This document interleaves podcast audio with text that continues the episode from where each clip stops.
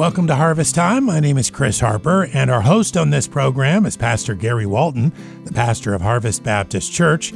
Most of these programs tell the stories of our church as we feature interviews with our members, but we're in the midst of a series at this time following up with our pastors who've been teaching through the topic Speaking Truth in a Season of Uncertainty each Wednesday evening via our live stream. We'd invite you to join us for our live stream service this weekend at Harvest Baptist Church. We begin Sunday morning, 10:30 a.m. You can visit our website hbcguam.org for more. That's hbcguam.org. This week, Captured by Christ, Part 2 from Acts chapter 9 verses 1 through 31. Today on Harvest Time, let's begin by welcoming Pastor Gary Walton. Hi, Pastor. Hafa adai, Chris. Yeah, these are interesting days, interesting season of life. We've been talking on in our live stream service on Sunday mornings, uh, continuing our series in the book of Acts, and we are on a story, a really neat, exciting story about Paul's conversion that we're introduced to in Acts chapter 9. The title, as you mentioned, is Captured by Christ. And this is the second part of a two week series on uh, this text itself. It's an interesting couple of verses in here. In fact, last week I introduced it by asking people where they fit in one of two categories. Either in this season of their life, they would really see themselves as content or not content. And then said, you know, for those that are in this not content area, it could be any number of reasons why, you know, they're just feeling this discontent in their life something has to change, or else we're just going to continue on in that area. And I suggested that maybe one of the things they could think about were some of the things that happened for for Saul that dramatically transformed his life. In fact, we began talking about four specific meetings that Saul had on the road to Damascus, and then a little while after that, he he met Christ. That was our whole conversation last week. And we're going to continue this week by talking about him meeting a mentor and meeting opposition, and then finally he met a family. And uh, so those four things, I I think if somebody's listening and said, "Well, you know, I'm just not content in my life right now for any number of reasons," I think there might be some help in these areas that we're talking about of Acts chapter nine. So we'd invite you to come and be part, live stream, of course, of the service here on Sunday morning. I'm really pleased to have Aaron Engelhart with us today and continuing this conversation that Chris mentioned about speaking truth in a season of uncertainty. Welcome, Aaron, back to Harvest Time. Thank you. I appreciate it. Aaron has responsibilities at Harvest in uh, pastoral oversight in areas of children's ministry, and uh, then he's also has a really big part in in our college, in the Bible College uh, responsible as a director of student life, teaches a bunch of classes, and so we're really thankful for the investment that he and Nina have made. Aaron, how long have you guys been here at Harvest? Been here for five years now. Okay, yeah. and then you served in this part of the world before, I think, right in the Philippines and Saipan. I don't remember what the order was, but yeah, yeah, we started out in China and then Saipan and Philippines, and then came to Guam after that. So. Okay, great. Aaron and Nina have three great kids, and we're just thankful for their ministry here at Harvest. So, Aaron, you had the topic of, of family care, or you know, how could we practically help families, you know, during this time? It really is such an unusual time. Maybe I'll just start by asking you: in what ways are you seeing maybe some extra pressures on the family? Well, I think uh, anytime you're out of a routine that you're used to being in, you know, parents who are used to going to work every day and they've got their checklist of things to do and at the end of the day they feel that sense of you know satisfaction. I've checked my things off the list and and i've accomplished what i was supposed to. And then you know looking forward to going home and being with family and and it's kind of a, a treat at the end of the day. Right. But if you're stuck at home and it's pretty hard sometimes to check off the things on the list and to feel like you've accomplished something and after a while, I think days tend to run together, and yeah. if you're not feeling that sense of accomplishment, it, you know, you can it can lead to a little bit of uh, irritability and maybe frustration, and you know, I know families love to be together, but right. when you're stuck in small confines for a long time, sometimes the patience can wear thin. So I, I think that can just add to a little bit of pressure and uh, strain on families. I don't remember if it was your sister or sister-in-law or I'm not sure, but somebody called it house arrest. Yeah, that's what they're starting to call it uh, because it does sometimes feel like you're imprisoned in your own home. Yeah, and and of course, I mean these are with people that we love, but there is something that is different when there's really very little opportunity to get outside. I mean, we're just not wired to be kind of cooped up in in one spot, and so you also said, and this is what we'll talk about mostly. I mean, we want to talk about how how do we address some of the challenges that are part of this, but you also talked about some opportunities that it created. Yeah, I think a lot of times we think of ministry as being when we're reaching out to people outside of our, our home, when we're going to to either meet with people or we're praying for somebody who, who doesn't know the Lord and we're trying to reach out in certain ways, but sometimes we don't think about our our main ministry is our family and just how day to day we have so many opportunities of speaking truth uh, into our children's lives or living out the gospel in our you know marriage relationship so I, I think there are opportunities every day. And again, we may not see the immediate results, but the impact can be made that, that lasts a long time and, and really makes a difference in these children's lives. I've said this a couple times recently. It's something I've said for a long time, but it seems to come up a lot in the last couple of weeks. But just this idea that every struggle has a gift wrapped up inside of it. And I think for for most of well for some people they're never able to see the gift they just see the struggle and it leads to bitterness um, so it's important for us in any season of hardship uh, to to look for specifically and purposefully look for the gift that God is giving us either trying to teach us something and so there's probably a lot of different things in a, in a time like this for different people, but this might be one of them, right?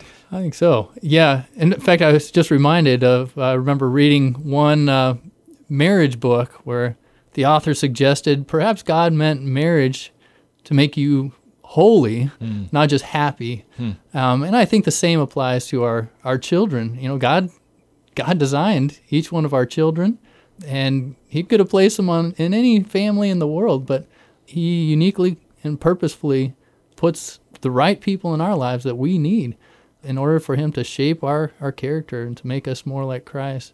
So God's using us in our, our children's lives and our, our spouses' lives, and he's also using them in our lives. So we we really need each other during this time and God God uses us as, as his instruments.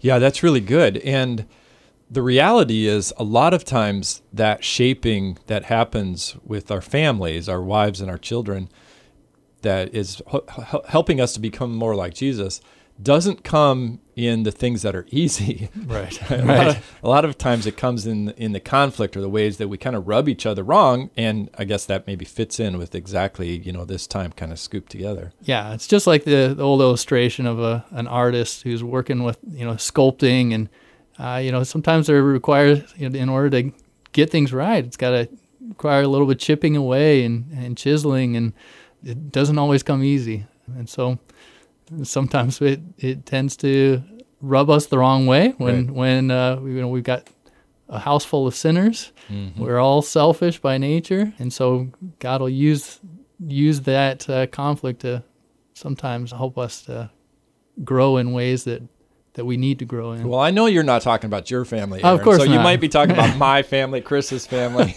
I, I, know that, but uh, yeah, and and to think through, and maybe just it, this is good for us to have this perspective because it we naturally tend to think of these conflicts in negative ways.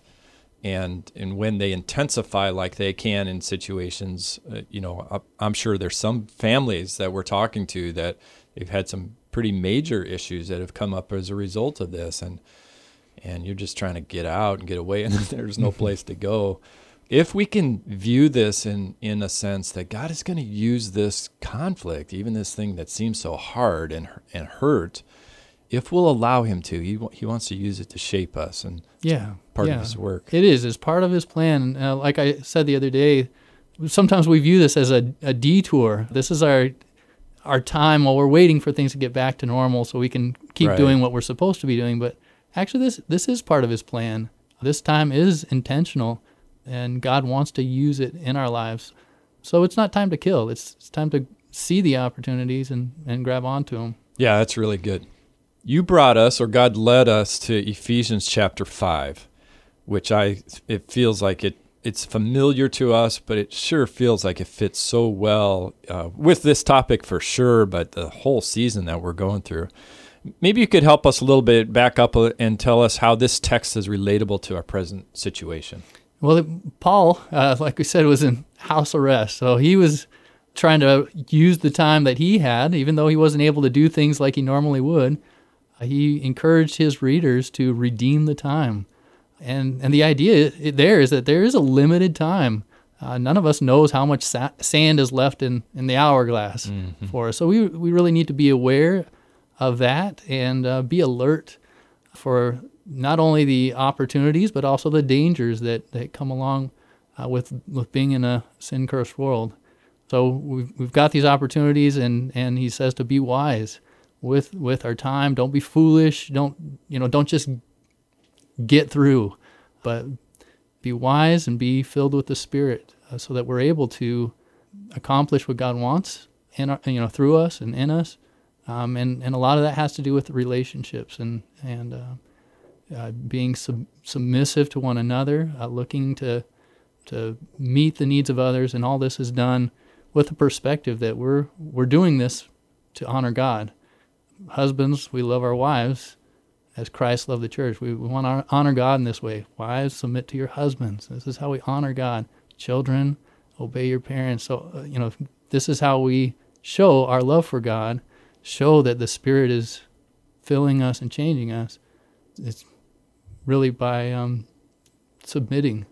And so Ephesians 5 is, is an excellent passage for helping us in our understanding of our role and our, our relationships uh, with one another. Yeah, I think you mentioned during the teaching session about this idea of submitting ourselves really is the key to how we respond to all of these things. And if I remember right, talked about through the power of the Spirit. I mean, not this is not just kind of pull up your trousers and you know be tough. I mean, we need the Holy Spirit to help us. But the response is, you know, submitting to each other, this mutual submission. Yeah, and it's I mean it's not just a even a daily basis. This is like an hour by hour. I, I know in my own life, my natural tendency is to look out for number one. That's me, and so my wife and I don't always see things the same way, and so this has to come into play here. All right, how are we gonna submit to one another? My children, it's the same way. We're trying to teach them. They they have times when they want different things how are they going to work it out and and really we we got to keep going back to this idea that love requires us to submit our own will our own selfish desires for the sake of another and and really trying to think about them first Well, it really is such a unique opportunity that we have. I'm just going back to what you said originally, but you know, we do kind of get settled into our routines. They provide some separation. Honestly, we we uh, get used to sort of the flow, the sequence of life, and when this whole thing is disrupted, you know, a lot of other things come into it, and we're spending a lot more time with each other and, and maybe some of those struggles are revealed in, in a greater way. And so the challenge to just submit to each other by the power of the Holy Spirit is so important and so critical for us. I was just thinking uh, as you were talking about this, I don't know if you did any study on this, I can't remember back, but redeeming the time because the days are evil. So I don't I don't know if you did any thinking about what that that phrase means, but I mean is it we're in these everybody kind of sees these as evil days. I mean, what's the definition of that phrase or i think the idea is that uh, it's just the this world is not in favor of Ah, what yeah. God wants to do in our lives and through us. And so we need to be conscious of the evil days. I mean, this was Paul writing a couple thousand years ago, but Right. I I don't think we, we could, we could uh, say that things have changed all that much as far as the uh, influence and the drive of this world.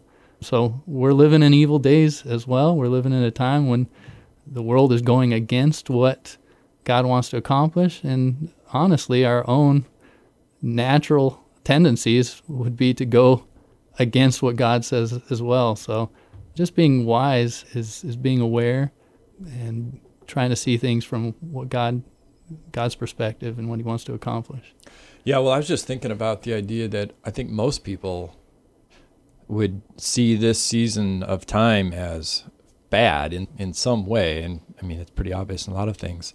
But the challenge to not just survive this, but to redeem the time. I mean, this, this is what you said at the beginning, kind of that foundational theology of life that says God is still in control and and he, this has been planned and he wants it for our good. It's it's really a good thought to bring us back to that. Aaron, you said in either the blog or in the teaching time to use these restrictions. I really like this as something like a reset button for your family schedule.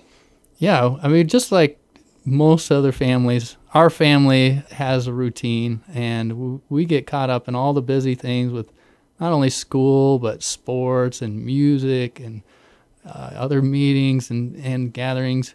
So having this time where all of a sudden we're finding more free time than we ever had before, and we're able to pick and choose what we fill that time with. And I, I think you know the just like the they say about vacuums and space, you know, mm-hmm. uh, it's going to get that space is going to get filled. The same thing goes with our cabinets and uh, shelves at home. If there's an empty space, right. it's not going to stay empty for long.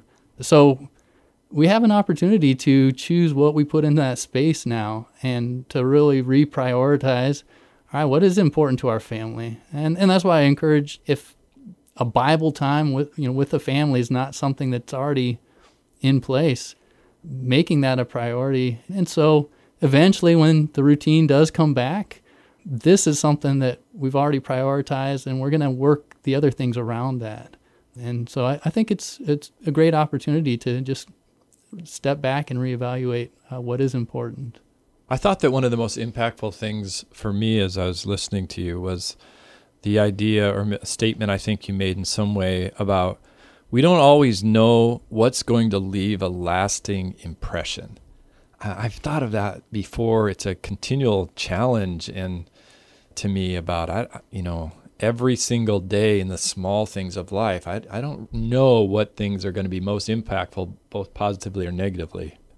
Yeah, and a lot of times what we think is going to really uh, get through is what we teach. Right. But most of the time, it's it's what we do that makes the impression, and, uh, and it's just the the way we live. I can remember so many times as a child, just observing people and their responses or their reactions to things, and that really is is what made an impression in my life, uh, more so than than any of the teaching I remember hearing. So, really, it's a big deal what what we what we do with mm. our response if if we are filled with the Spirit, and those are the things that we don't really prepare for. Right. We're not planning for, um, and you can't fake it. Mm-hmm. Uh, so.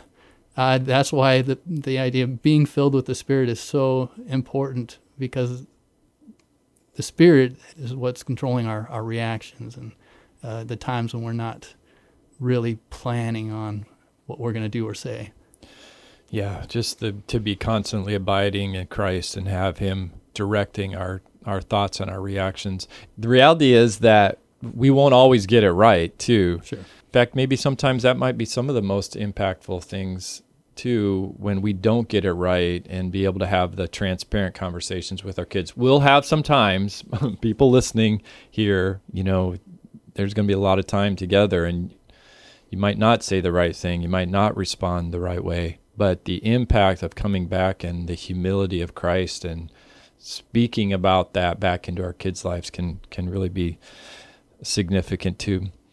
Let me ask you just a couple things. We're almost done out of time. It's gone fast, but I, I know that one of the things a lot of families are struggling with right now is that, and I think you mentioned this too, there's so much screen time happening. In fact, we're almost required to. A lot of our children are, are taking online classes, and so we're kind of separated out to different parts of the house, you know, in our own little world with the screen. Any advice for for parents or families as they think about that?